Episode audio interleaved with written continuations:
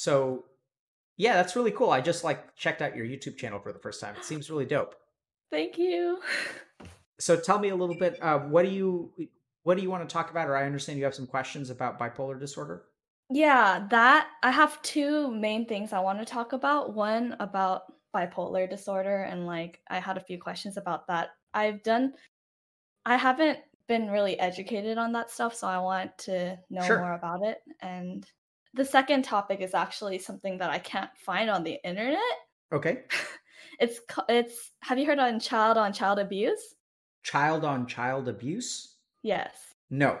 It's when a child abuses another child instead of an adult. Okay. So I had some questions about that topic as well. Sure. So fire away. Okay, so I recently got diagnosed with bipolar disorder, or actually, I got diagnosed twice. One at the urgent care, and Okay. one by my like psychiatrist that I normally go to. Okay. And I was curious if it's something that's genetic or if it's like caused by some incident or something. Because Great like I haven't been showing symptoms until like now. Okay. That's and um, do you mind if I ask the ballpark of your age? oh, I'm I'm 21. Okay. Yeah, that's an excellent question. Man, Oreo, these are fantastic. I love that that we're asking. So here's how I think about mental illness. So I think about mental illness as an intersection between genetics and environment. So is there a genetic component to bipolar disorder? Absolutely. But does it mean that you're destined to get it or is it all genetics? Usually not. Mm-hmm. So I'll give you just one example. So people who have parents who are schizophrenic may develop schizophrenia. So there, there's some amount of like possible inheritance of schizophrenia. I don't remember exactly what the number is. I'd ballpark around 30 or 40%. And then people who have a history of schizophrenia, uh, family history of schizophrenia, who use marijuana, especially at a young age, are far more likely to be diagnosed with schizophrenia. Now, the interesting thing there is like, what is the influence of marijuana? Does it cause the schizophrenia? I don't think so. Um, the best hypothesis that I believe in is that it unmasks what may have taken longer to occur, but you know, it's unclear. But we do know that marijuana plus family history is worse than family history alone. And we also know that early onset of marijuana use probably leads to a greater risk of manifesting symptoms of schizophrenia. So, how does that work? I mean, my sense is that we each have a genetic predisposition. And then, based on certain environmental factors like stressors, that genetic predisposition can kind of like activate Mm. or you're like you're halfway so in in there's in cancer there's something called the two hit hypothesis which which hypothesizes that in order to get cancer you need more than one kind of like genetic mutation in your cell you need to have one mutation and then you need to have a second mutation and those mutations together will cause cancer Ah. so I think that most people may have some predisposition or a high risk to develop a mental illness. And then when some circumstances happen, so for bipolar uh, disorder, for example, things like substance use or really just not sleeping well for a couple of weeks or even a few days, pulling a few all nighters, can really result in the manifestation of bipolar disorder. Does that answer your question or was it too complicated? yeah, yeah. Yeah. No, that was really that was really in depth and Yeah. yeah, that made sense. Um I I remember talking to my doctor cuz I didn't want to take medication Yep. and he um sh- she said that I had to because like if I don't sleep then that causes like my mania even more. And Yep. I didn't see that as a big thing cuz like all teenagers are all like young adults sleep late. I thought that was like a normal thing. It is a normal thing. so so this is it's a great point, right? So here's the the thing, right? So this is what I mean about the intersection mm-hmm. about an environmental factor and a genetic factor. So all teenagers have screwed up sleep schedules. The difference is that most teenagers don't have that genetic risk, which is why they can mm-hmm. have the environmental influence and be completely fine. But when you combine that environmental influence with the genetic risk, that's when you get an illness.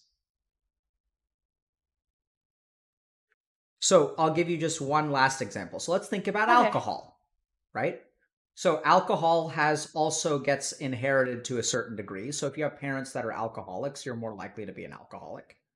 And you know, people who are 21 drink a lot. And not all of them become alcoholics. Why? So when you have an alcoholic, a strong history of alcoholism in your family, and you start drinking a lot when you're 21, you're much more likely to become alcoholic than someone who doesn't have a family history of alcoholism. The other interesting thing that's also true is that if you have a strong family history of alcoholism and you don't drink at all, then do you become an alcoholic? What do you think? Wait, sorry. Can you say that again? I kind of zoned yeah, out. sorry. So if if you have a family history of alcoholism Mhm. and you don't drink at all, do you become an alcoholic?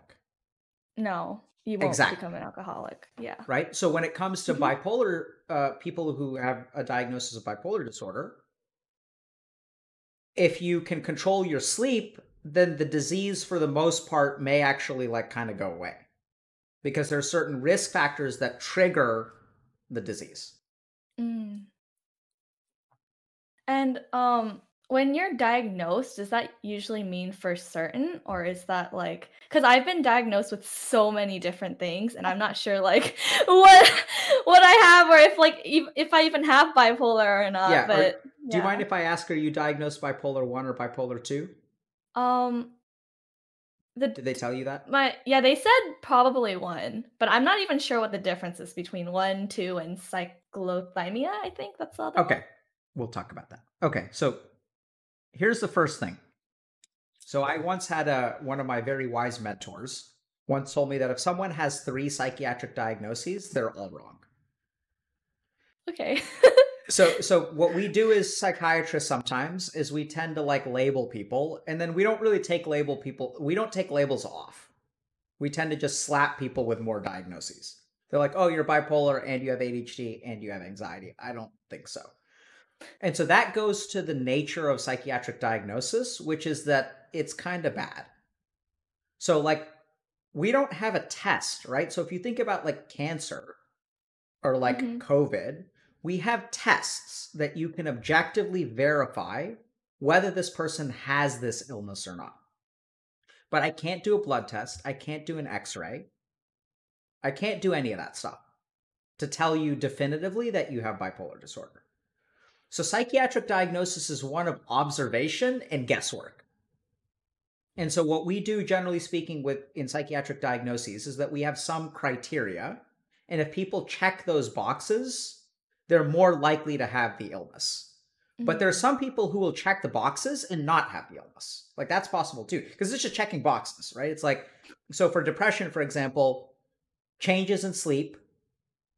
Um, so being sad, changes in sleep, feeling guilty, having changes in your energy, being either psychomotorically agitated or depressed, which means like you kind of like are like this, or you're like fidgety. Um, it- you know, changes in concentration, suicidal thinking, and the more of those you have, the more likely you are to be depressed. But you can be sad and suicidal and actually not have clinical depression. It's possible. So it doesn't mean that the diagnoses are right. It, it's really an issue in medicine what we call clinical judgment, as opposed to objective testing. And sometimes our judgment is wrong because, like, you know, we don't have perfect information. Because the information that we rely on is like what you tell us or what your family members tell tell us. And that Oh, could I be biased, right? Mhm. So not only do we have a, a list of check boxes, but then like, you know, we don't have perfect information. So sometimes we're wrong. Do you feel like your psychiatrist understands you as a person? Yes. I like my psychiatrist a lot. Then I would trust what they have to say. Yeah.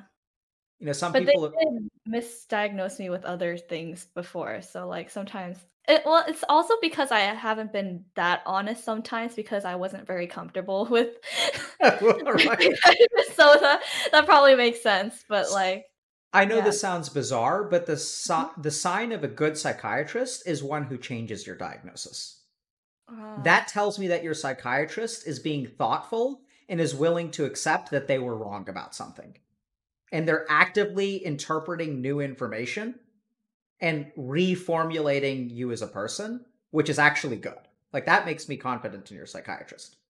Yeah, it took a while for that because like I've had a lot of experiences with other psychiatrists when I was like, because I I've been getting looking for help since or getting therapy and like and stuff since I was like 16, but I keep getting my case closed and just being sent to the mental hospital and like they didn't diagnose me and they just give me medication and make me That take it awful. and then yeah, it was just it was just crazy. So like I don't know if it I did anything wrong or if it was a system that was wrong or if I said something wrong, but it's just it was crazy. Why do you assume that something wrong happened? Maybe I I said something that or I over exaggerated my situation like and it wasn't as bad as it was, maybe. but why do you assume that you over exaggerated? Why do you assume I mean the system's I not great.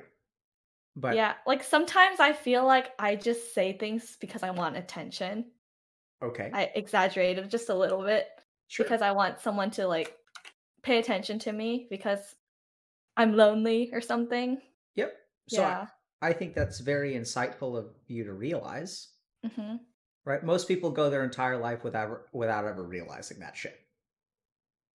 And they're like 60 and cause problems with their kids and grandkids and become estranged because they never recognize that there are parts of themselves that do things that may not be healthy. Mm. So I still think it's great that you recognize that maybe you were doing that and also maybe you weren't exaggerating. Yeah, I can't tell because like at the time it doesn't feel like it is, but when I look back, it's like, oh my god, I was so like dramatic. Yeah, so that sometimes happens with people who are bipolar. Is the way that you think changes. Right? So like you we have this instrument of mind with which we judge the world. And part of the problem, especially with mania, is that the instrument that we use to judge whether saying something is okay or doing something is okay changes. And looking back on it, it seems like kind of nuts to other people, but to us, it feels completely normal. In fact, we feel Yeah. very confident yeah. and that that the rest of the world is really, really wrong. Yeah, I feel like sometimes the rest of the world like doesn't understand and they don't like I'm at a whole new level or something. Yeah, that sounds like bipolar disorder. Yeah, cuz um I don't I don't know if you you don't own or you don't like manage your Twitter, right? But I was actually spamming you guys on Twitter cuz I was just like, "Oh my god, like maybe if I keep messaging this person, like I'll have like an interview or something." So I kind of feel bad about that. I don't I don't know most of I don't even know how to use Twitter, oh. but I, you know, I'm I think it's okay. Well, I I apologize to whoever is managing. Yeah. Because they must have gotten a lot of notifications just like, on on their behalf, I forgive you. thank you. And and I, I at the same time I don't want to tell people that it's okay to hammer Yeah, I don't because I, I don't I don't want them to have to deal yeah, I don't want that to happen. So I I don't like I kind of feel guilty that that actually is why I have this interview with you. I, I don't uh, But- honestly honestly Oreo I don't know how any of this shit works. I just people people tell me to show up and then I don't know and then so I'm glad you're here though because I think this is these are excellent questions. Thank you. Um so your question was you know are do people get psychiatric diagnoses wrong and I, I would say I certainly hope so. Mm. I think that we, I certainly hope that most psychiatrists out there don't label someone with one thing and then just assume that they're right. And is it possible to have like other symptoms to other disorders that like while you're like manic? Because like Sure. I was strangely like really I I thought I was I was like confident I had OCD Sure. for some reason because like I had to do things a certain way and like I had to like say things like a certain amount of times and do things a certain amount of times in order for it to be valid. Yep. So that was really weird. Yeah. So I think that too is like, so mania will uncover other things, which like your normal mind is able to manage. But when your mind becomes manic, like you just can't manage it the way, like it sort of becomes like, you know, things and, and, Yeah, so I really think about mania as like turning the dial up to 100% in all kinds of stuff. So it may turn up the dial in to 100% in terms of like OCD symptoms. It can also turn the dial up to 100% in terms of energy and creativity. So the interesting thing is that if you look at even Harvard College has a higher incidence of bipolar disorder than the rest of the United States. And and the reason is because people who are a little bit bipolar can get away with only sleeping 2 to 4 hours a night and have lots of energy to study. Like not a joke. No, that's like really relatable actually. How so? I kind of now that I'm like evened out and like calm, I kind of miss being manic because I was so productive and like every idea that I had was like amazing and ideas kept flowing and that's usually when my channel started growing as well as manic it's because i posted a lot of videos a lot of content on like popular things and i didn't have any doubts yeah so i've worked with very successful artists who have sometimes asked me how can I use my bi- bipolar disorder to create more? And they've come to me and they've said like, "Hey, I want to stop taking medications for a certain amount of time and I want to create. And then can you put me back on them after a month? Because I'm not feeling my creative energy." Do you ever think about that?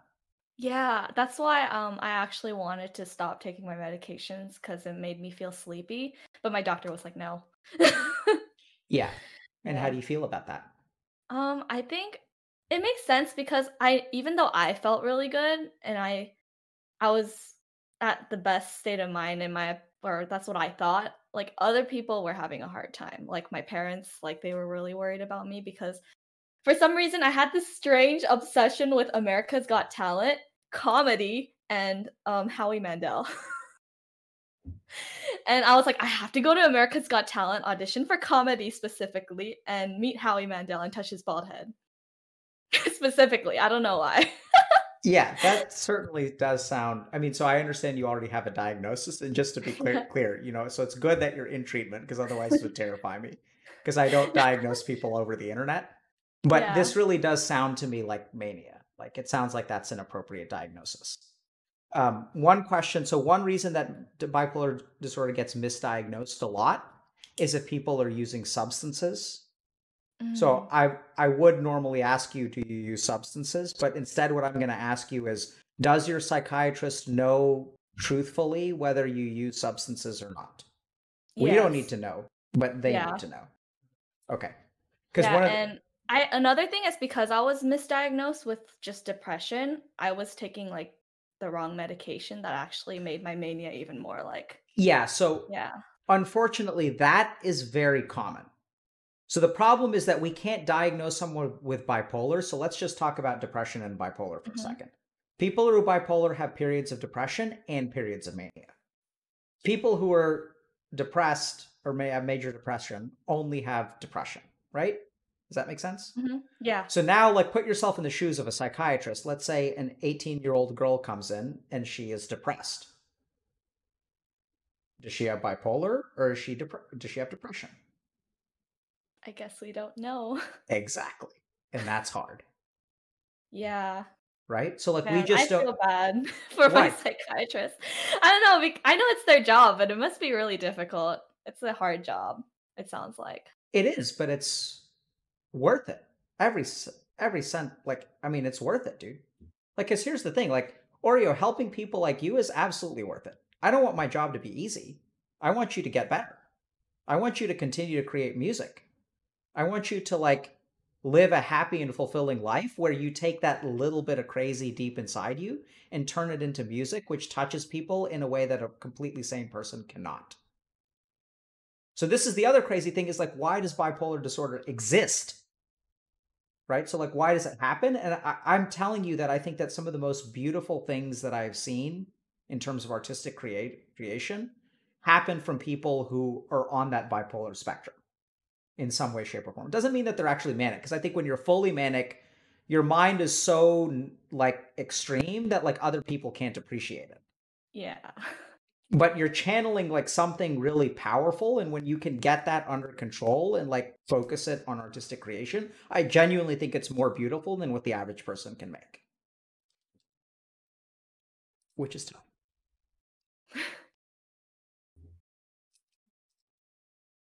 i realize i said Yeah. something that is hard to respond to no, it's just yeah, I don't know if I should take that as a compliment or Yeah. like I don't know. Yeah. I I feel flattered.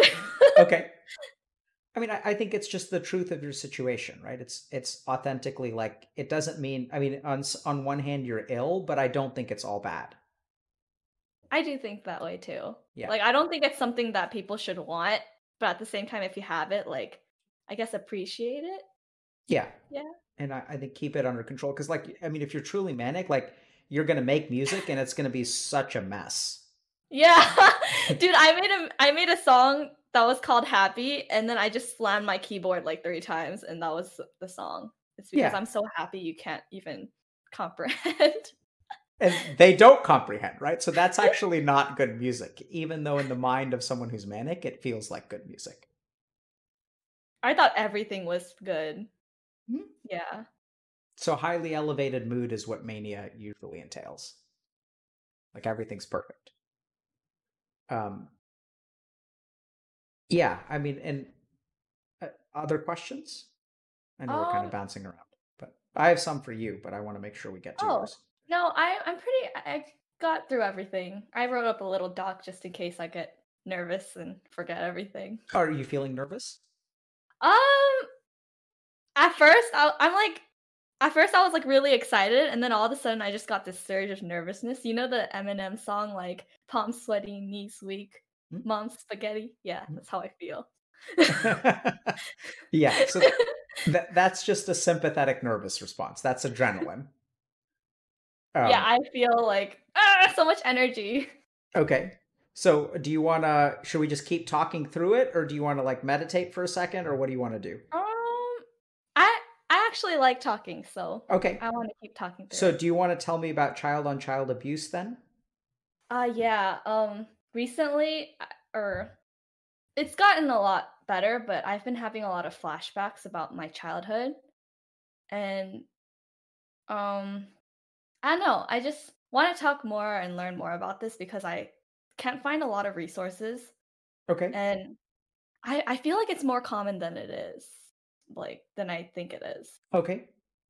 Yeah. And and what are we talking about? Help me understand what happened Oh to you. yeah. Um so basically when I was like 9 or 8, 8 or 9, I moved to Georgia and I like lost all my friends because I moved to a different state. And uh, I met this girl who said she'd be my friend but only if I do certain things with her. And it was it was like a relationship that I didn't it really want. I guess. Okay. And she made me like there were times where it was consensual, but at the same time it's like aren't kids like not able to give consent? Yeah, so when you Either say way. wanted to do things, do you mean like intimate things? yeah, like really inappropriate things, like things like normal kids don't do. Okay. Yeah. And you were 8 or 9 and how old was the other girl? um she was 1 year older. Okay. So that's kind of fucked up. Oh. I mean Some, that a that lot, happened I've to you. only told my close friends and my family, and they told me that it was pretty normal, and I didn't feel that way about it. They said a lot of kids like play doctor and stuff, but it didn't feel. It felt like more than that. Okay, so now I'm a little bit confused because what you were describing to me, and because I, I when I said that's kind of fucked up, I was expecting you to say yeah, but you seemed confused by my answer. Yeah, because no one's really told me that, or maybe a few of my friends, but everyone else is like, yeah, that same stuff happened to me, and they kind of just, Do you tell them what actually happened to you yeah. in detail? Actually, not in detail because it's kind of embarrassing for me for some Sure. reason. Yeah. But I just say That's like, yeah, they made me uncomfortable. So I'm guessing what they think is normal is not what actually happened to you, but they're filling in. So when you speak Oreo, you're Mhm. vague. Oh, sorry. No, no, no. I- It's not. It's. I'm not asking you to apologize. I'm pointing it out to you. Oh, okay, okay. So, like for example, you said there was a nine-year-old girl, and she said she would be my friend, but only if I do certain things. And I don't know if that means. So my wife used to play a game with her sister called Princess, and my wife was the older sister, so she would be the princess, and then her younger sister would be the servant. So she would just like run around and like get her candy, and like that was the game that they played, right? So so I, I don't know, and I don't think I mean I'm not trying to say that that was anything inappropriate. I think it's just you know an Mhm. older sister being an older sister.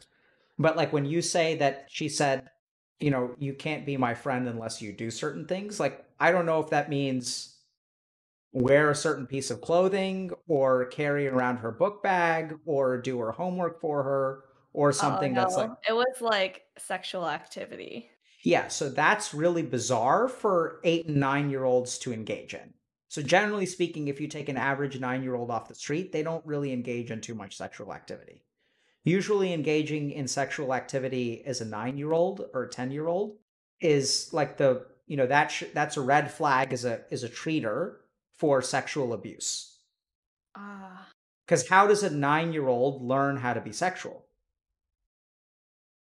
through other people. Absolutely. Right? That's where our kids learn. Like, so, you know, my kids want to be Princess uh, Queen Elsa because they watch Frozen all the time, and that's what they run around and that's what they pretend to be. And so, what kids tend to pretend to be is like what they see. So, I had my kid recently put her sheepy in timeout. And where did she learn to put her stuffed animals in timeout? It's because she gets put in timeout when she she's bad. So Ah. it sounds to me like this person, you know, I that's a red flag in my mind that this person themselves was abused. But yeah, go- I think so too. But going back to what we were talking about, so I think when people say they, you know, it's normal for kids to play doctor, it's also, I mean, I agree, it's normal for kids to play doctor, but it sounds like what happened between you and this girl was more than playing doctor. hmm And if you're being vague, then what they're going to Yeah. assume is their experience as a kid. So do you know like what words you use to describe this when you're explaining it to other people? Probably the same thing. I, I'm not. I don't remember exactly, but the same way. I was pretty vague. Yeah. Yeah, right? So it's like I don't know what that means. Yeah. I mean, so the, the for my. Oh, sorry. I was just going to say Yeah. like so in our case we have an advantage because at the beginning of the conversation you said I tried to google child on child abuse and I didn't see anything. So that sets a tone for all of the vague stuff you say afterward, right? Does that make sense? Mhm. So we sort of assume that think something here is not kosher. But unless you say that to the other people, they're going to interpret it like in a non-threatening kind of way. Do you yeah. think Um. Yeah, go ahead, sorry. I, I, No, it's just I've told my parents specifically, and they thought it was. My mom didn't think it was normal, but my dad was like, "Oh, that's just what kids do," you know. And I was just like, "Really?" And yeah, I think he. It's also because she's a really close, like her dad is a close friend of my dad's, and she he didn't want anything to happen. Because I was like angry to the point where I actually was thinking about taking this to court because I felt like I felt like I lost something like in my childhood, like my innocence, you know? Yeah. how do you feel right now saying that? Um, just a little angry. But at the same time I I feel like I shouldn't feel angry cuz I don't know. I I want to blame that other person, but like I can't cuz she probably went through something too and she didn't know what she was doing was wrong. Like she didn't know that what she was doing was probably wrong. Yeah. That doesn't mean you can't blame her. Right? So so like this is a weird thing, okay, Oreo? Mhm. But like let's say that so I've worked with, you know, patients who have had suffered from abuse by their parents. And they also hope as part of that healing process, they learn about their parents and sometimes that involves family therapy and they learn that you know, part of the reason why their parents were abusive was because they in turn were abused. And interestingly enough, usually like the abuse actually gets better with each generation. Like their parents had it way worse than they treated their kid. And so it's it's an interesting kind of tightrope to walk to say I understand that you had some things in your past which like pushed you in a certain direction. And also like you could have not done that and you didn't. But I feel like she didn't understand like what it meant in a way. Sure, I, I don't think she did, but that doesn't mean Yeah. that you can't be angry at her. Oh. Right? So like like let me just say like let's say that two kids are playing and then they like like they're gonna play mermaids. And then they decide to go into a pool of water and then like you know, like or they fight or let's say they fight. Mhm. and then you know they don't they don't recognize that they're fighting because they're playing teenage mutant ninja turtles so they like grab two sticks and they start hitting each other and one of them smacks the other one across the face because that's what they do in teenage they're like playing martial arts and even though they didn't intend to hurt that doesn't change the fact that the person who got smacked across the face with a stick is genuinely hurt and if they lose a tooth then like that hurt stays with them even if the child didn't know what happened. And what I'm sensing from you is that, like, you lost something. And even if she didn't mean it, it doesn't mean that you didn't lose something. And it feels okay to be to be angry that you lost something that you shouldn't have. Feels unfair, unjust. You may also be angry with your parents. Are you? Yeah. Not my mom, but more my dad cuz my mom was really understanding and she, she she actually apologized because she said she didn't she thought there was nothing that could possibly go wrong with two kids, you know? Mm-hmm. And yeah, I'm just more angry at my dad, I guess, Yeah.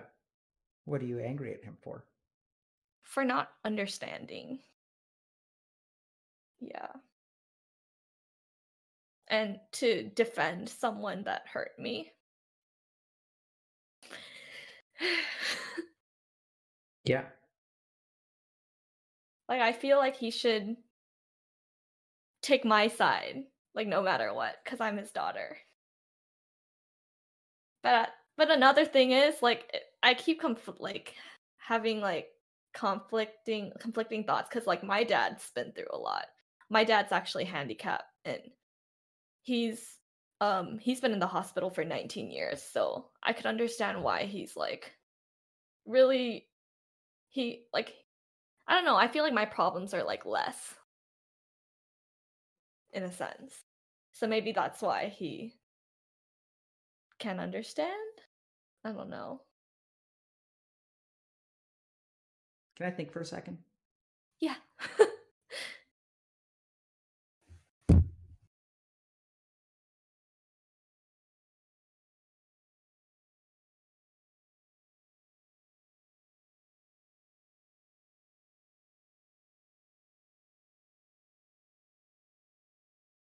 takes a lot of courage to say this stuff.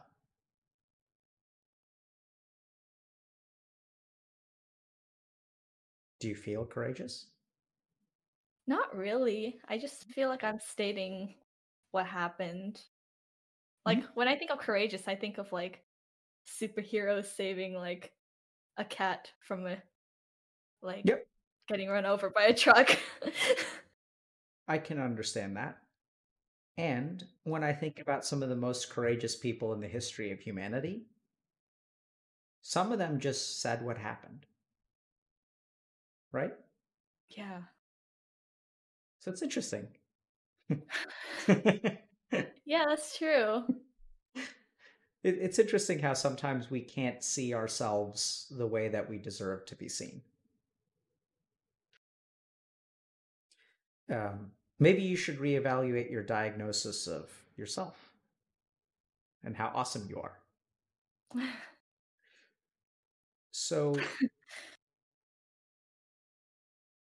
Oreo, we have a couple of different directions to go. hmm Um, since you are thankfully in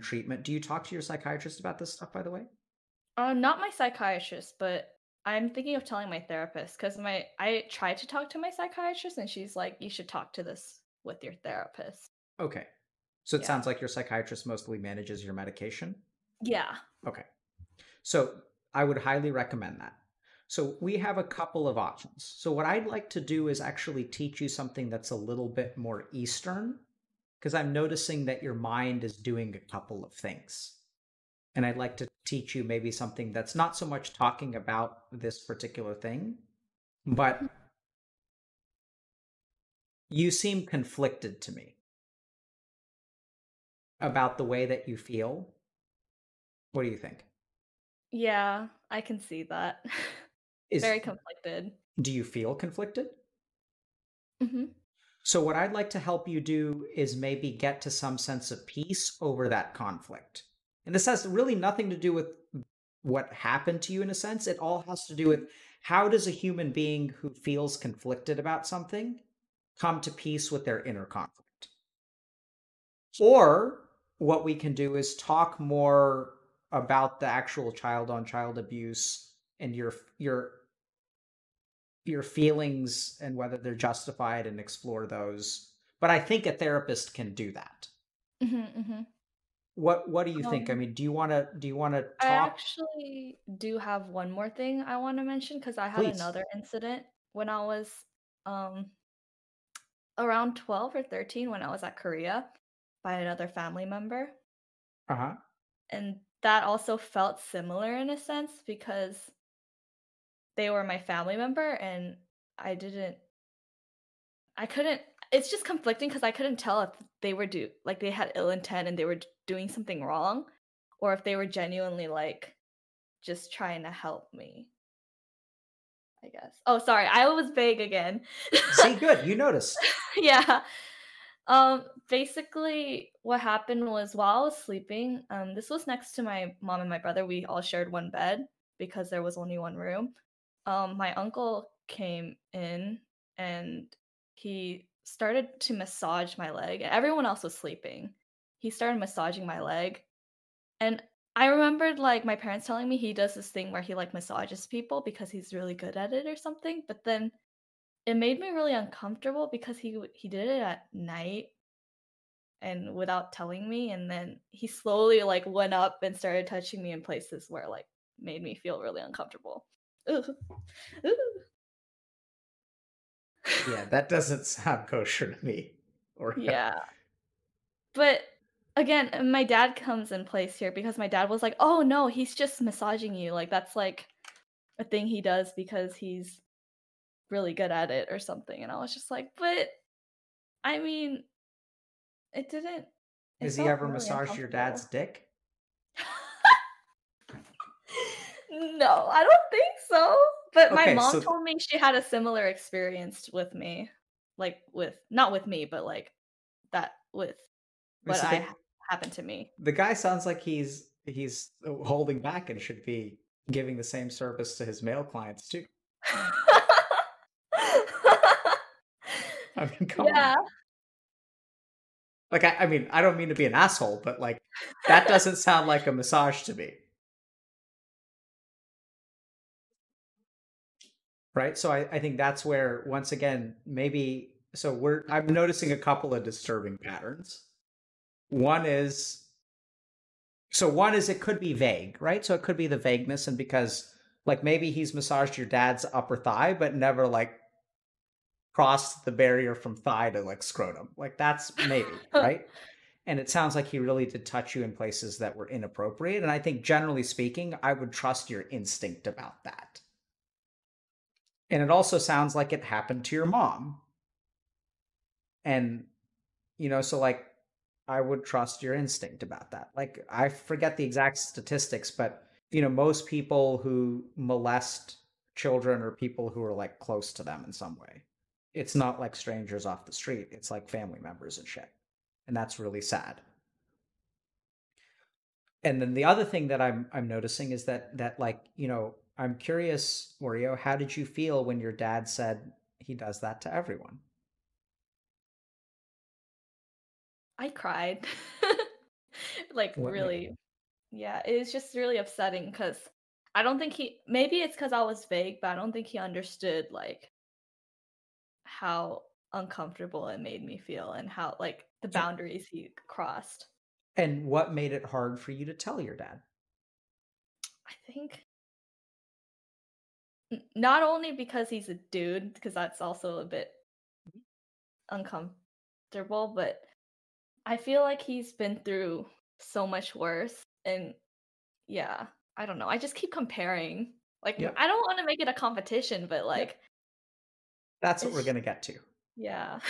So we'll get to that's sort of the Eastern thing that I, I feel guilty because like everything else is in my life is like fine. Like I have a great family, I have a lot of friends, and I have a great job. But it's just little What- things. I feel like What do you feel guilty for? Guilty for not being happy. Sometimes when I have like so much privilege, I feel like I don't know. A lot of a lot of people tell me because I'm Asian American, I have a lot of privilege. Even though like I'm like with the only minority that has like privilege because like my family's well off and no one's really racist against Asians or something. I don't know. Like like I don't know. I I- it's just I've heard a lot of things. Yeah, so I, I how do you feel when they say that? I think it's so wrong. What's wrong about it? Cause I don't it doesn't matter if you're like whatever what what the color of your skin is or what race you are. I think everyone has like their own story to tell and their own issues, but every time that gets like put down, I kind of lose hope. Yep. And I can understand why. It's almost like I mean it's weird because there's an interesting parallel there between your dad and what people tell you, which is that you're not allowed to feel the way that you you do. You're wrong, Oreo. You're mistaken. That your feelings of suffering and hurt are incorrect. You were a bad Korean girl for feeling ungrateful, right? I think Indian people are pretty similar there. What are you complaining about? You Uh, every- just I don't know. I don't think I'm complaining. It's just things that upset me in the past. I mean, is I, I was? I was being uh, facetious. I was playing a character. Oh, uh, oh, sorry. okay. I think you have every right to complain. I, I mean, I think so. Like this is the challenge, right? With privilege, which uh, maybe is a conversation for a different day. But so as as someone who's a clinician, it's hard for me to. I I mean, we'll talk about. So I think this all all actually goes back to the central concept, which I want to teach you about. So Mhm. hold on, comparison.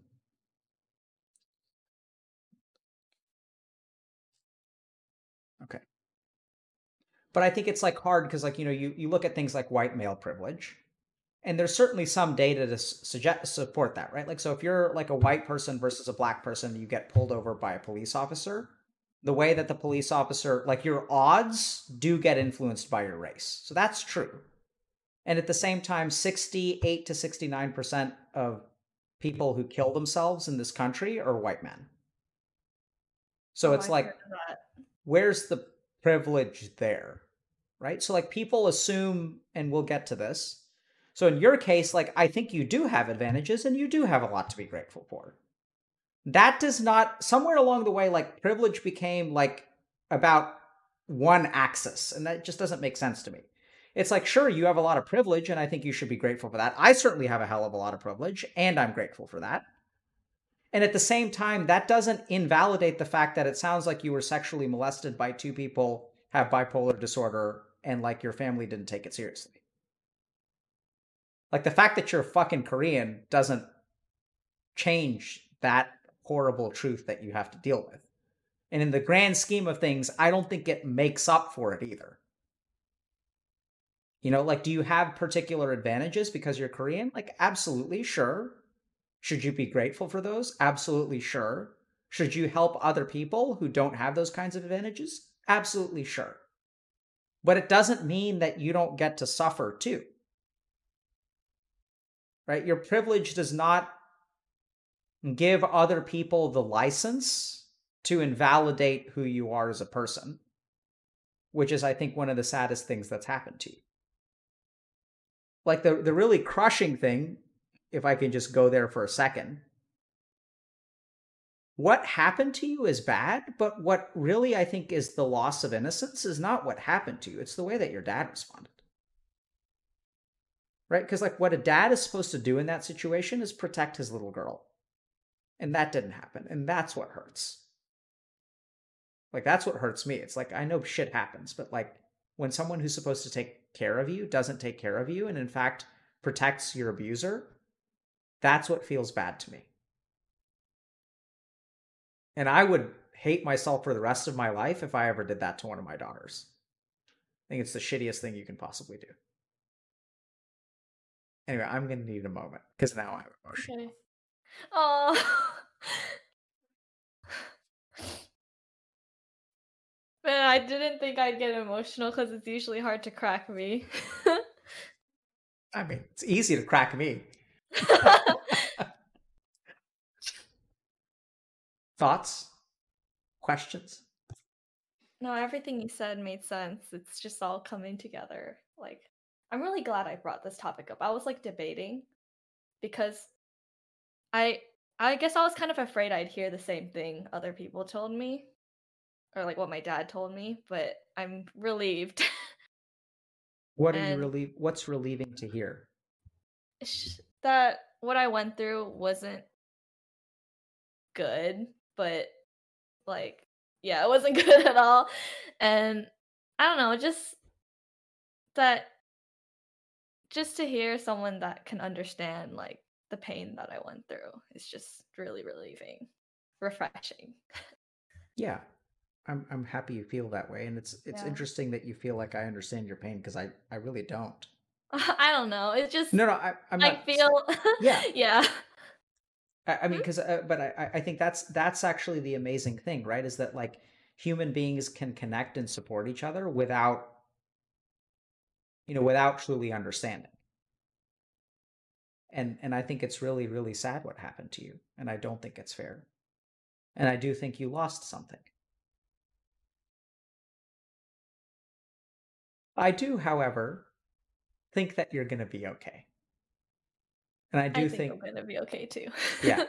I, I do think that just because you lost something, I gave this this five minute rant before we started talking about how instead of you know avoiding taking damage, what you need to learn how to do is heal, because then you can take damage. And this is a great example, right? So I, I think Oreo, everything that I see tells me that you're an intelligent, capable, caring, and talented young woman who has a lot to give to the world.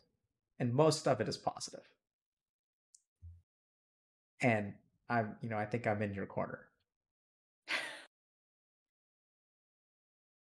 Um, yeah, that's another one of those things that I don't know how you're supposed to respond to. Yeah. Thank you. Okay, so let's talk about. You have other thoughts, questions? Can I teach you something? Yeah, teach me something. Okay, so I want to teach you something called Advait. So this is a Sanskrit word that means non-dual. So if we look at human beings and why they have conflict, right? So like let's take the conflict that you have over your dad where you want to blame him for something because let's be fair, he fucked up. and and then what you but you what you also want to do is like kind of acknowledge that it's not entirely his fault right? So there's a part of you that's like damn it dad. You know you did something really bad to me. And there's another part of you that's like he's been in a hospital for 19 years. You know he suffers a lot too. It's sort of like not fair to blame him. So there's like the blame him and there's like the let's feel sorry for him and it's not his fault. Right? And we can see that with that other girl that you were talking about as well, where it's like there's a part of you that's like, I want to blame her because she hurt me. And also, like, she was only a young girl too. She didn't know what she was doing. And that's the conflict. So sometimes in life, we have a part of us that, you know, has black and a part of us that has white. So you can see this kind of concept in the yin yang. And so what Advait means is that the way to get to peace is to be non dual. So to not separate two things and choose one over the other, because generally speaking, as human beings, what we try to do is we try to like, we think about the resolution of conflict as one winning. Right. And like you think through it and you're like, okay, I'm not going to blame him at the end of the day. And then my mind will be at peace if I stop blaming my dad. Or it'll also be at peace if you do blame him. And then it's like conflict complete. You with me? There's mm-hmm. like a battle and one needs to win. So the concept of Advait is actually that like neither one needs to win. And what you need to learn is how to sit with both conflicting truths at the same time. So, and it's kind of weird, but like for you to say that my dad suffers a lot and and maybe he deserves some amount of forgiveness or leeway. And instead of using but, you use and. So we say like, oh, like what he did was really bad, but he suffers a lot too. And so what but does, what the word but does, is it invalidates the first part of the statement. Like, I think you're a really wonderful person, but, you know, and then it's like, it doesn't, doesn't matter what you said first, right? And, and so what I, I I'd like to try to teach you how to start to do today is to replace the word but in your mind with and. That he's suffered a lot and at the same time he really should have done something differently. That, and this is kind of what I was saying about, you know, the kids who were fighting, that like what that girl did to you hurt you a lot. And at the same time, if you can sit with that, that that wasn't fair to you, and at the same reason, she didn't know what she was doing, which doesn't really absolve, like it's sort of like we're not going to blame her, but we still allow ourselves to feel hurt at the same time. You know, because maybe on some level she did know what she was doing. Right? Like like it sounded like she was sociopathic and she understood that you were lonely. And she used that loneliness against you in a malevolent way. And I don't know where we got off thinking that children aren't malevolent because children are some of the biggest assholes on the planet. Like, seriously. I'm, I'm not kidding. It's not a joke. It's like they're some of the most spiteful and hurtful people out there. I know it sounds funny. I laugh too. Yeah. But I mean, children can be very cruel. Like, I remember when I was growing up, some of the people in my school, like, we had a handicapped teacher who was in a wheelchair. And like a group of 10 year old kids, like, they were fucking relentless. And it's like one of the saddest things to see, like, how cruel children can be and sometimes kids are good and sometimes kids are bad and do we give them excuses? Sure but so I, I, think the the goal here is to like think about advait which is like how can you sit with both of these tr- truths at the same time? That something did happen to you that was bad and that people hurt you and that people who should have protected you didn't protect you. And that pain is there like it's done. And at the same time how can you also forgive? And how can you continue to love your dad? It sounds to me like you love your dad. Right? And so, how can you sit with the feeling of like, he wasn't there for me and love him at the same time? Because those two things appear to conflict. And what I'm what I'm sensing you in you is that your love is trying to overcome your anger with him. And there's a war Am I pissed at dad or do I love dad? Does that make sense? Mm-hmm. And who do you think is winning the war right now, love or anger? For me, love, because my dad's been there for me through like really tough times too. Like he makes mistakes as well, so yeah. Yeah. So so that's what I sense in you. And at the same time for you to really be at peace so we can understand that if love wins, like that's good, right? Love triumphing over anger is good, but I actually don't think it's the best. I think what's the best is to have love in your heart and to have anger. And to acknowledge that, like, I do deserve to feel this way, and I can love my dad, and, and he can fuck up. Just because I love him doesn't mean that he can't fuck up. And when you say it like that, it's like, duh. But that's not how we feel. Right? Because then when you feel angry at your dad, how do you feel about feeling angry?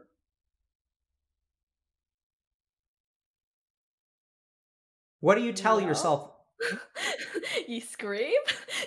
Oh, okay. So what do you tell yourself when you feel angry with him? um It's kind of a read my mind question, but I'm digging for a particular answer, which I'm going to see if I can phrase the questions properly. But like when you, th-? Yeah, so so like when you feel angry at your dad, Mhm. later on, how do you feel about being angry with him?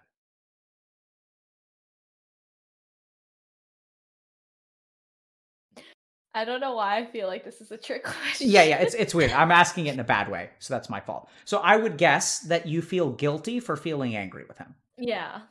right? It's like weird, like you and and like what is that guilt? Like what kind of thoughts do you have when you get Like I should have known better. Like he's been through a lot, and yeah.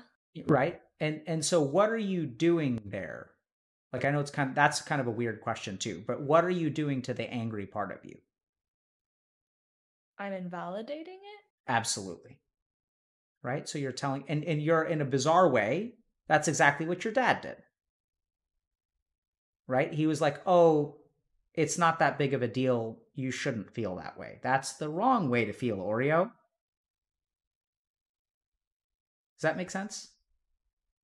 hmm And and so I think what you've got to do is like learn how to sit with all of those things all at the same time. And the the way to not feel guilty is to actually like be able to be angry with him.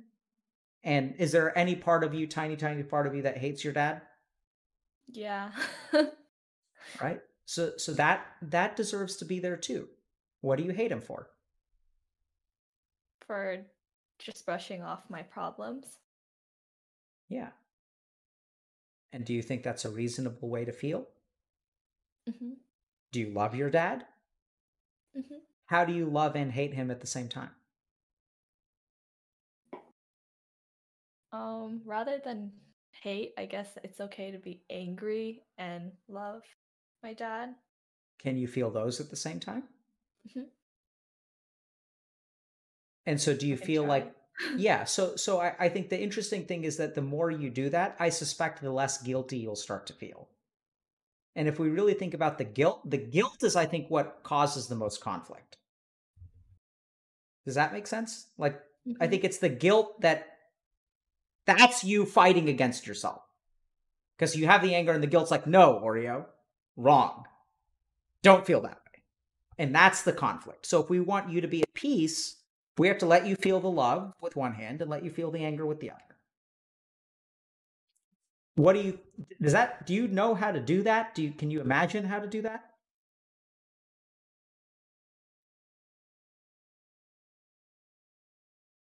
I guess when I'm angry, just be angry, but when I feel better, feel better. Yeah. That's uh, it, it's interesting, Oreo. Your your your some of your answers are vague, and the ones that aren't are simply beautiful because they capture the essence of it.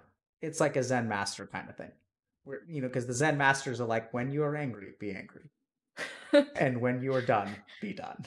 It's like Zen master speak, right? It's, like- it's really like simple kind of shit that's like super profound. Um, yeah quotes. And and I, I i think so right? So let yourself feel what you feel and acknowledge that you don't have to have one win over the other that you can have both. Mhm. that can you can say like oh i'm a good person and i'm a bad person. And even when it comes to something like bipolar disorder like it sucks to have bipolar disorder and it's part of what makes me who i am. And some of that energy is going to help me create or has helped me create. And even if you're not actively manic or actively depressed, you're still going to be creating. That bipolar is still down there underneath the surface and it's fueling you a little bit. And I think it's just about finding that balance. Mhm. All right, I feel like I've been talking at you for a while. What do you think? I learned a lot. Good. I'm glad. Do you have that was that was kind of my spiel. How do you feel about you know today's conversation? It was really nice. Like I was I actually had a nightmare about how this conversation would go. I had a dream where you were like at my house and we were having like we were talking, and then you made me throw away everything that I liked. you were just like, "You like this? Throw it away. It's a problem." And you like throw it. You did it across the window, and then the window would break, and then everything else would break. And I'm just like, "No, my Nintendo DS." That's scary, man. so I, for some reason, I had this fear that you would like. I think I was nervous because I thought you would jump out of the screen and like grab my Nintendo DS and yeet it out the window. Yeah, that sounds really scary.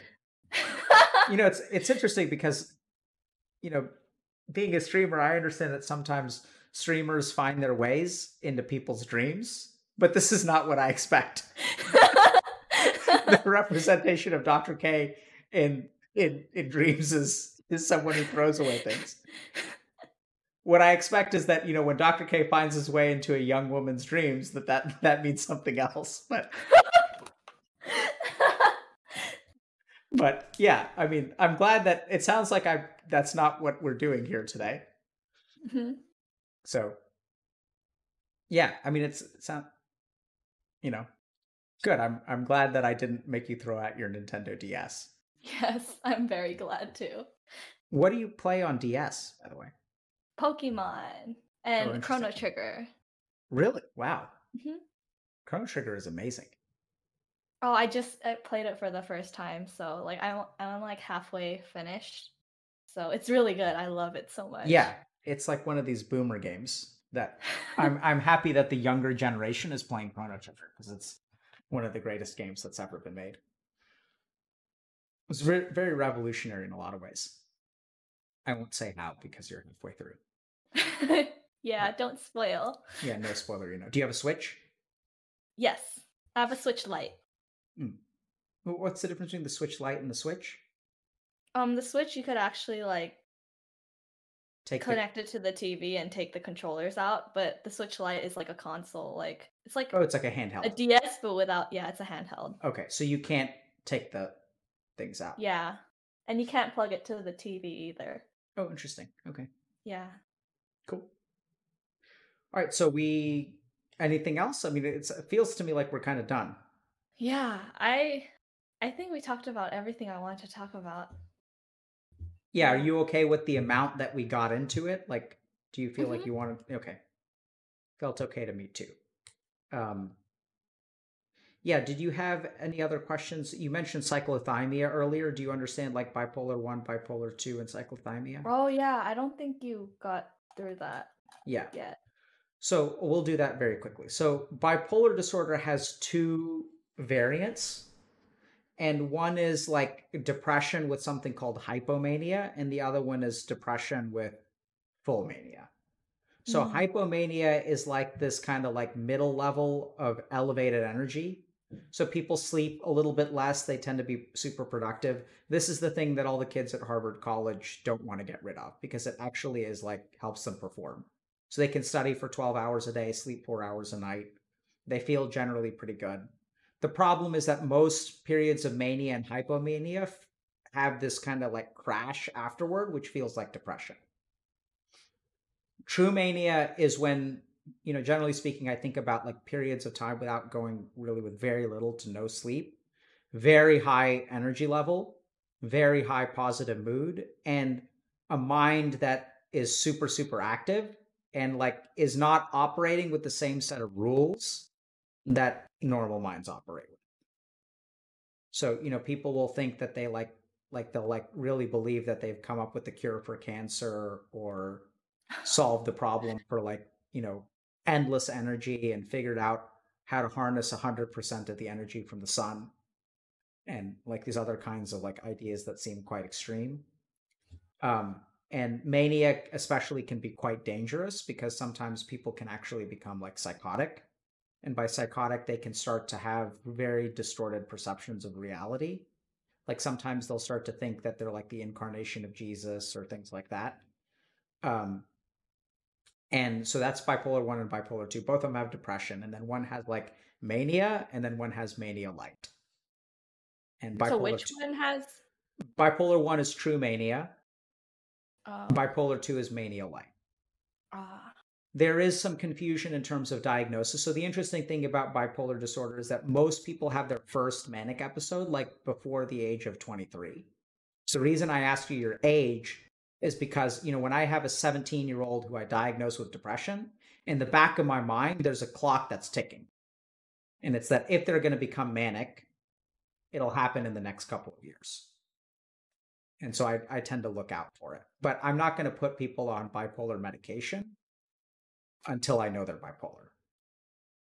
Um, you know, just a couple. And so cyclothymia is sort of a low level of both. I memory serves. I'm a bit rusty on that because I don't work with a whole mm-hmm. lot of people with cyclothymia. Um, and the last thing is, you know, when it comes to to medication with bipolar disorder, uh, you know, I think that it can be very helpful, but I also don't think it's like a lifelong sentence. So this I disagree with many of my colleagues. So I've had other people, I've had patients who have bipolar disorder who I've taken off of all medication and they're doing fine. I would not recommend that for you. Right? So I would trust your psychiatrist. But I think those people, your brain is still developing. And like you said, teenagers have messed up sleep schedules. So in your case, sleep is actually like a risk factor for your mental illness. So if you don't sleep well, you can literally become um, manic or depressed. So in the cases of people who don't need medication, usually it's full adults whose brains have developed. And then also like being very, very careful about. So, for example, I worked with one person who was a physician, and they would travel internationally to present their research. And every time they traveled internationally, and if they dealt with jet lag, we would put them on medication before they traveled. They would go go to the conference, have the medication on board, speak at the conference, be jet lagged, come back, and then taper off of the medication. Right. So the real risk factor is like messed up sleep. So I, I do mm-hmm. think that you can sort of manage it at some point, but like trust your doctor. And I think in your case specifically, especially for students, I'm very hesitant if they need medication, I keep them on it because you're at a stage of your life where you can't afford to like go manic and fuck up your life. Mm. And and people can really fuck up their lives like in in bad ways. Um, but but you know I, I do think that it's possible to do pretty well with low levels of medication or even no medication in some cases. It just depends on the person. Mm. But um, it sounds to me like you have a very good psychiatrist, and it sounds like you trust them, and I would really trust them because the hard thing is that you don't remember what you're like when you're manic. Yeah. Whereas the people who see you are like, you really can't be doing that. It seems less bad to you than when you sit with a truly manic person. It's like they can't do anything. And what I see in you, Oreo, is someone who has a, a budding or successful music career. And what you need more than anything else is stability of growth. Because if you go AWOL and disappear for like six months, like I don't know what's going to happen to your career. But generally speaking, you know, stable production is the most important thing for you right now. Mm-hmm. So I'd stick with the meds if that's what your psychiatrist tells you to do. Okay. How do you feel about meditation? Uh, I think it's pretty cool. I'd be down to try it. What are we going to teach you is the question.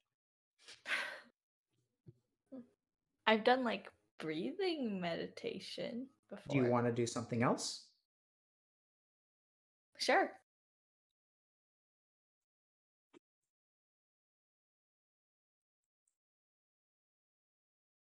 What do you want to change about your life? In what way do you want to grow? Um, I want to ex- expand from music and like make more things. I guess, create more like different things. Like I eventually want to make a game, so I want to learn things that I'm not comfortable with, like programming. okay.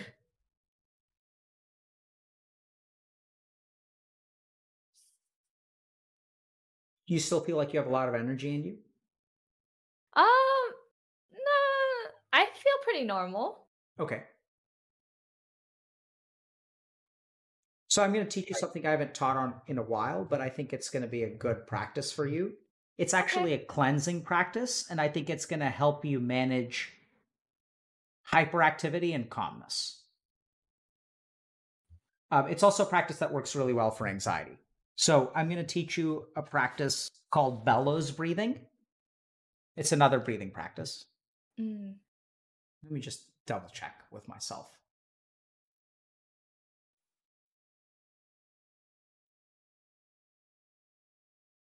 Yeah, so I'm going to tack on something at the end. Okay? Mhm. So we're going to we're going to sort of sit with this idea of advait towards the end of our practice. Okay? But what I want to help you do is te- teach you a technique. Oh, one second. Hello? N- no, dude. You can't teach her Kundalini. That's bad for people. Yeah. Nope. Okay. Nope.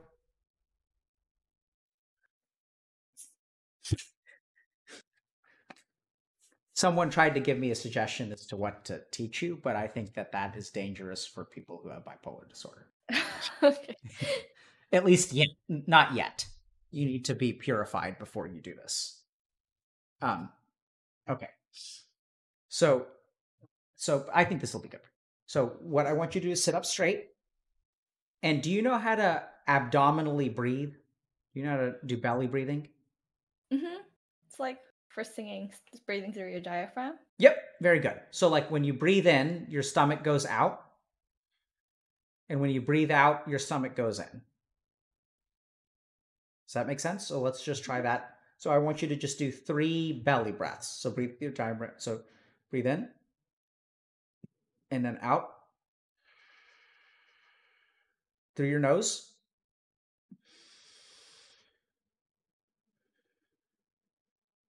Good. So for people who are watching, when you breathe in, your stomach should expand. So make your belly big. And when you breathe out, pull your navel towards your spine. So suck in your navel and pull it all the way towards your spine and breathe out. Very good.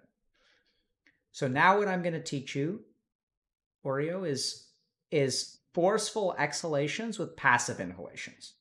So what I'm going to do is I'm going to do like nine breaths where what I'm going to focus on is like a sharp exhalation and as quickly as I can, another sharp exhalation. There's going to be a very small inhalation in between, but I'll demonstrate, okay? Okay.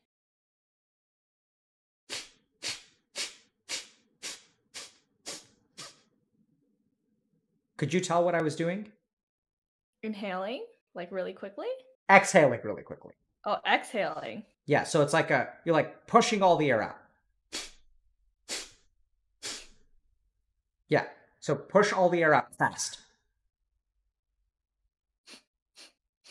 Good.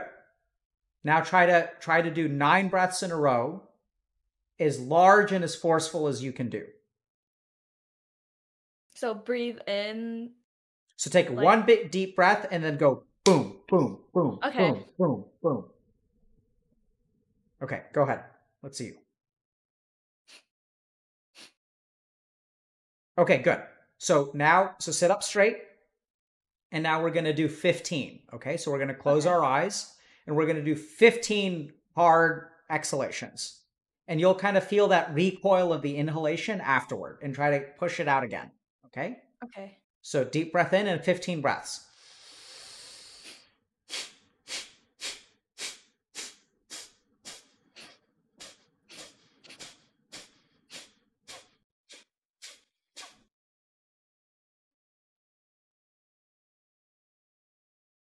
Okay, good. So now we're going to do the next phase. We're going to do 15 more breaths. And after you finish the 15, I want you to just notice like how chill you feel. So you're going to take one really long, super slow breath and just sit in that space. So there's going to be the frenzied breathing followed by like the post calm. Okay? So after I exhale, then I breathe in again, and then just So hold it 15 sharp, no, no, 15 sharp exhalations, and then mm-hmm. just stop and do whatever your breath naturally wants to do. Oh, okay. And just chill in the space of mind that you create through those 15 exhalations. And so we're going to be in kind of silent meditation afterward for like a minute. okay. Okay, so eyes closed, sit up straight, and begin. 15 breaths, go.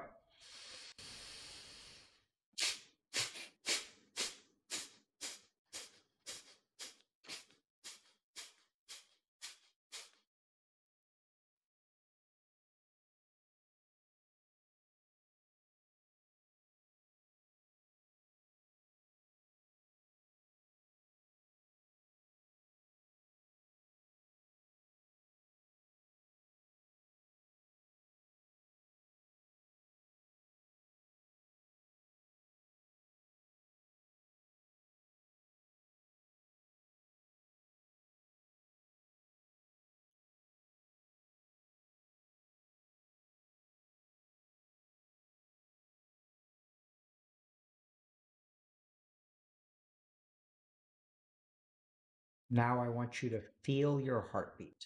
Eyes closed. Or listen to it. With headphones, you may be able to hear it. Can you feel it or hear it? I feel it. Okay. So I want you to f- notice that the feeling has has two thumps. You feel both of the thumps? Okay. So now we're going to do the third phase of the practice. So you can open your eyes. So what I'm going to do is have you do 30 breaths, 30 exhalations, followed by a period of silent meditation. And I want you to pay attention to the feel of your heartbeat. Okay. And what I'm going to do after maybe about 30 seconds of silent meditation is I want you to keep your eyes closed. And then I'm going to guide you in some ways and just listen to what I say. Maybe it'll make sense, maybe it won't. No big deal. Okay. And the total practice will last about two or three minutes of silent meditation after you do the 30 breaths. So the whole Okay. thing will take maybe about five minutes. You good? Any questions? Mm-hmm. Okay. Mm-mm. Sit up straight. Take a deep breath in and begin. 30 breaths.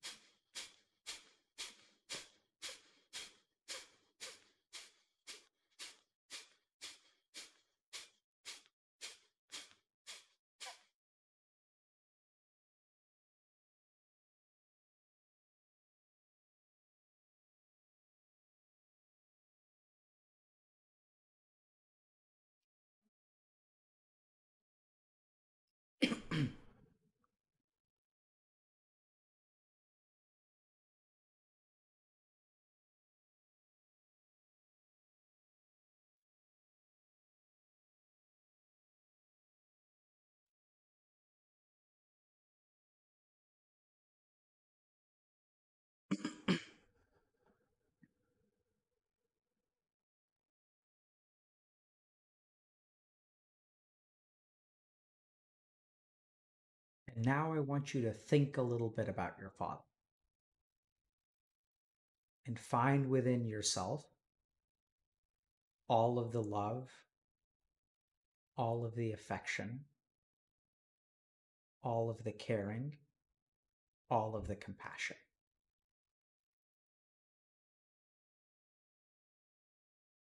And then at the same time, find the anger, the hatred, the sense of loss of innocence. And just like the beating of your heart, I want you to feel both of those things together. There's the bump, bump, bump, bump, bump, bump. And that you can have both of those within you, and that's actually how it's supposed to be.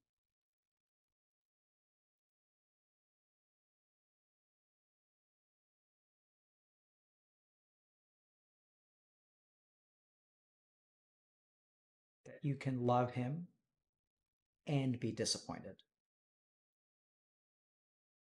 That he can be a wonderful father and could have done better.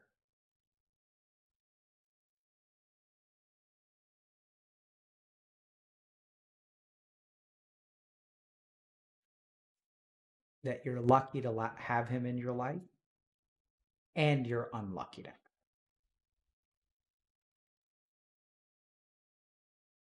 That you can be grateful for many things in life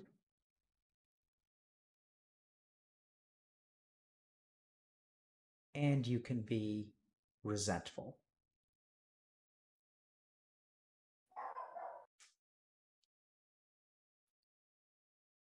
As you as you swim between these two poles of feeling, return to the feeling of your heartbeat.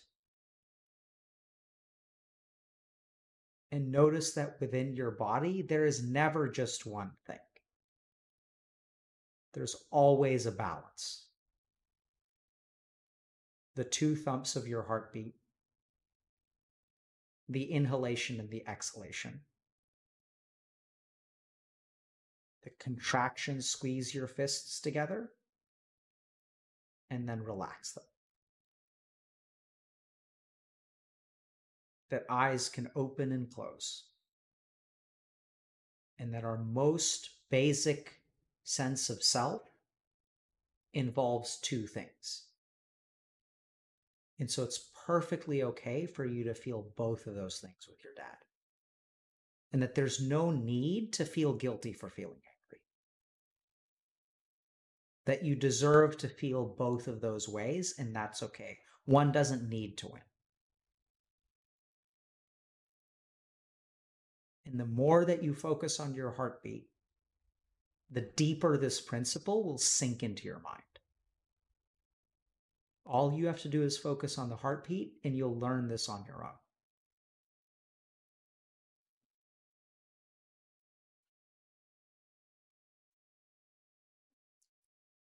And now for nine beats, I want you to feel your heart.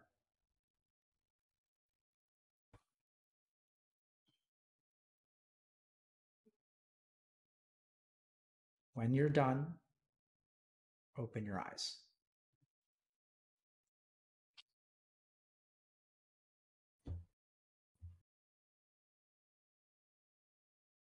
How do you feel? Relaxed. That's what we want to do. So I think relaxed is an interesting word. But I think that, um, yeah. Pr- practice it if you are interested. I think the rapid breathing, if you're feeling anxious or overly ener- energetic, it can also calm down your mind. So that breathing technique, since it involves a lot of activity, is going to let you get energy out. Mhm. And then you're left with a calm mind naturally. Right? It's like if you're fidgety and you run like a bunch of, like if you do a bunch of sprints, you're not going to be fidgety anymore. So you need a technique that's going to let you get the excess energy of your mind out and leave you in a calm space. And then find something sensory within you to kind of like zero in on this principle of like yin and yang in breath and out breath, heartbeat, bump, bump, bump, bump, bump, bump. And since you're a musician, I, I decided to go with the heart because it's got a rhythm to it. It's got a, Mhm. you know. Okay. Any last thoughts or questions? No, Okay. Well, thank you very much for coming on, Oreo. thank you for having me. That was so much. I learned a lot. Good. I'm glad. I'm really happy that you're on the road that you're on. I think you're going to make really cool things. And um, I'm really glad that you're actually in treatment, and I would encourage you to stick with that. Okay. So good luck to you, You too. and take care. So you're you're. Uh, can we have? I guess I can send a link to your website. You you have a Oh, YouTube um, I channel, don't- Yeah, I have a YouTube channel. and what's the YouTube channel? OR3O, no zeros. It's like O, the letter O. YouTube.com. Yeah. Oh, there it is. We've got it. Okay. Awesome. So, guys, check out Oreo's music. And good luck to you, Oreo. We're rooting for you. Thank you. Take care. You too. Bye. Bye. Okay. That was fun.